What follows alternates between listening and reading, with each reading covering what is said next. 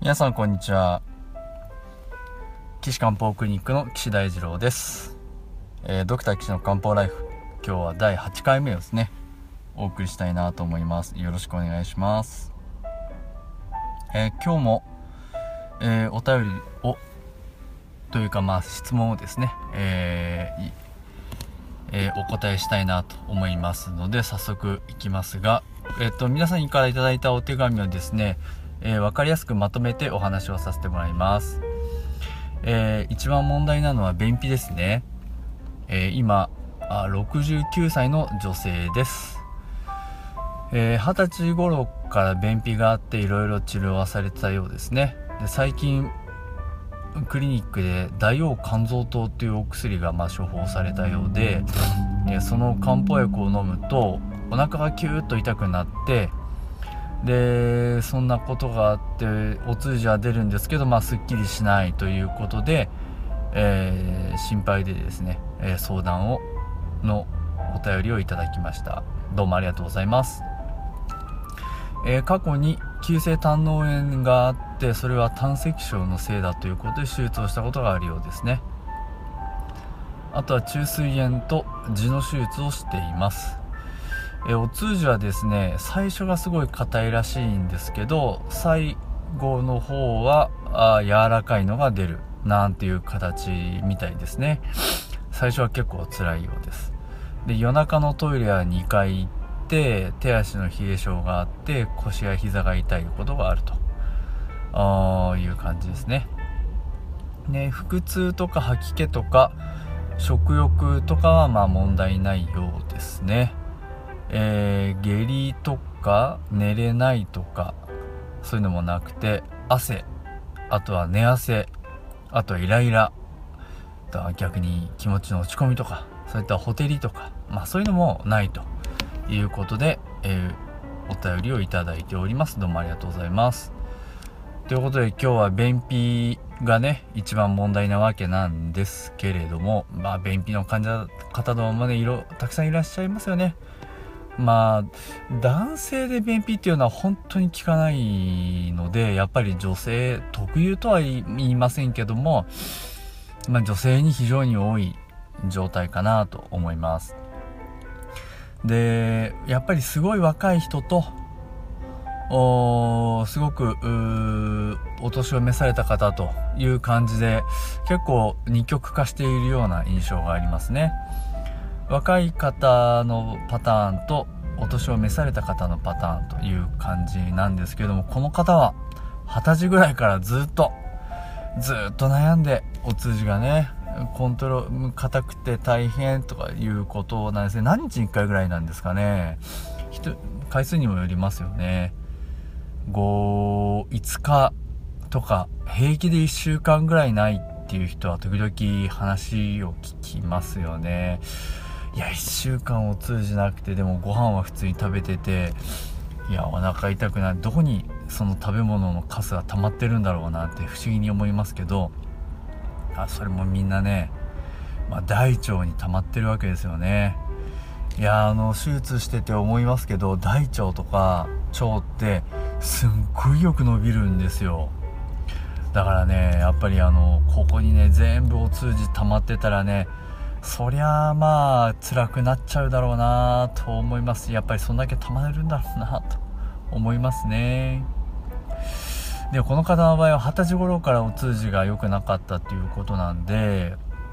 うん多分想像するにですねすごい痩せててうーん食欲があすごいあるかすごくないかのどっちですねすごくある人であれば、痩せの大食いみたいな感じの方で、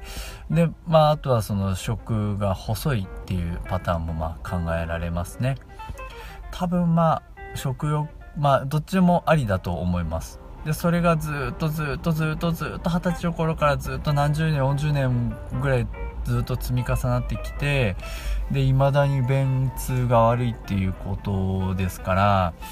まあ、なかなかねすぐに良くなるっていうのは難しいかなと思いますけど一番注意しないといけないのはえー、っと胃腸の具合が弱いっていうことですね。多分ね食欲あるって言ってもそんなにねすごい食欲あるとかっていう感じじゃないんだと思うんですよね多分ね。人から見たらうんいまいちなんじゃないかな。で消化吸収があんまり良くないんじゃないかなと思います。これ何言いたいかっていうと漢方を分かる知ってる人であれば卑怯なんじゃないかなっていうとこなんですね。それなんでかっていうとやっぱそのご飯を食べて食べられてはいるけどお通じが硬いと。で最初は硬いんだけどチュチュチュチュっと最初は硬いのがパッと出るんですけどその後はシャーッとこう柔らかかったり水っぽかったりとかっていうのは飛躍の特徴ですね。えー、っと秘蔵の日にけあの焼く糸辺にこの尺尺かな？って書いて焼くですけどあのー、飛躍っていうのは火が弱くて便秘になるパターンのお通じですから多分それにはね一番いい薬がまああって飛躍の時にはこの薬使いましょうっていうのがあるんですね。えー、っと大腸気筒みたいな感じの中に、えー、もうちょっとこ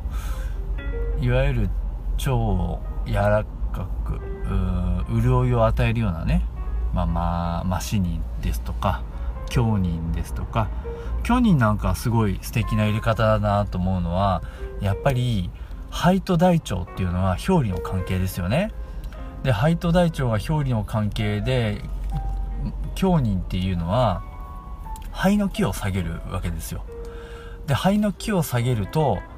や大腸の気も下がる。で大腸の気も下がるとお通じが出る。なんていうのはね素晴らしい組み合わせだなと思っているんですね。だからこの中に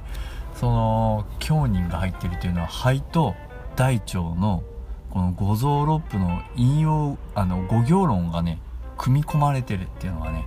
いややっぱり漢方注意理論ってかっこいいなっていうところでいつも感心してますね。やっぱり肺が弱いと便秘になる人が多くて肺が陰虚になってる肺の潤いがない人っていうのはお通じもやっぱカラカラだったり硬くて出にくいっていう方非常に多い。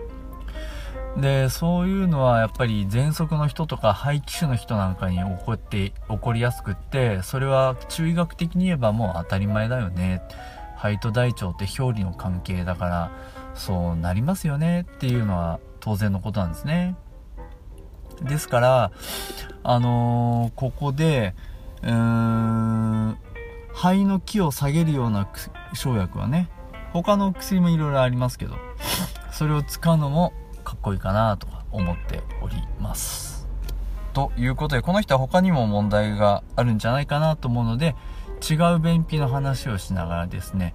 次回は便秘の治療についてもうちょっとお話ししたいなと思います。ということでですね、この番組は自分の悩みについて質問をお待ちしております。えー、お問い合わせは私、漢方クリニックのホームページからお問い合わせ、あの、フォームから、お問い合わせフォームからいただければ幸いです。えー、URL は、高崎漢方 .jindo.com です。takasaki kanpo.jimdo.com です。それでは皆さんまた次回お会いしましょう。さようなら。